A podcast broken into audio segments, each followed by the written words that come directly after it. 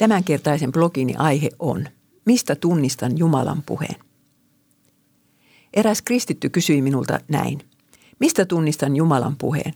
Kun kuuntelen eri puhujia tai kun mietin, onko mieleeni rukouksessa tullut asia minusta vai Jumalasta, niin mikä on se periaate, millä asia ratkaistaan? Yhdellä lauseella kysymykseen voisi vastata näin. Jumala puhuu raamatussa, eikä hän koskaan sano mitään raamatun vastaista. Kun siis kuuntelet jotain saarnaa tai raamatutuntia, niin tarvitset raamatun tuntemusta voidaksesi arvostella sitä oikein. Jos saarnamies tai nainen kumoaa jonkin raamatun kohdan, hän ei puhu Jumalan, vaan tämän vastustajan suulla.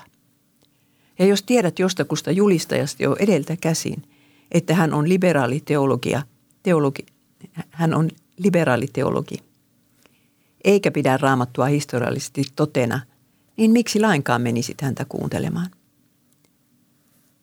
Mistä sitten tiedät, onko rukouksessa mieleesi noussut asia Jumalan tahdon vai oman tahtosi mukainen? Mistä tiedät, tuleeko jokin sinulle kohdistettu profeetia tai tiedonsana Jumalalta vai profeetan omasta mielikuvituksesta? Kysy ihan ensiksi itseltäsi, onko tuo ajatus tai profeetia raamatun muun ilmoituksen mukainen.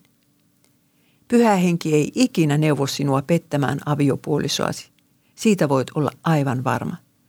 Hän ei ohjaa ketään avoliittoon, homoliittoon, aborttiin ja niin edelleen.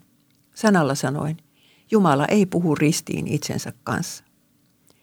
Toisena nyrkkisääntönä antaisin sellaisen ohjeen, ettei elämänsä suuria ratkaisuja kannata perustaa rukoushetkessä saatuihin tuntemuksiin tai yksityisiin profetioihin. Niistä pitää mennä keskustelemaan paimenen tai sielunhoitajan kanssa on näet olemassa sellainenkin asia kuin ulkonainen kutsu, latinaksi vocatio externa. Herra ei kutsu sinua esimerkiksi lähetystyöhön pelkästään oman sisäisen kutsusi perusteella, vaan siihen tarvitaan myös jonkin lähetysjärjestön tai seurakunnan kutsu. Jumalan valtakunta ei nimittäin ole mikään yksityisbisnes, se on yhteisyritys. Eikä Herra kehota sinua menemään jonkun tietyn ihmisen kanssa naimisiin – jollei hän anna tuolle toisellekin sitä samaa kutsua. Näin ulkonainen kutsu voi vahvistaa tai kumota sisäisen kutsun. Lähimmäisen hätä on jo sinänsä sinulle Herran kutsutoimintaan. Se, että tuet lähetystyötä ja autat avun tarpeessa olevia lähimmäisiäsi, on ihan varmasti Jumalan tahto sinun kohdallasi. Siihen ei mitään erityistä johdatusta tarvita. Vielä kerran. Ota raamattu käteesi ja lue sitä säännöllisesti joka päivä.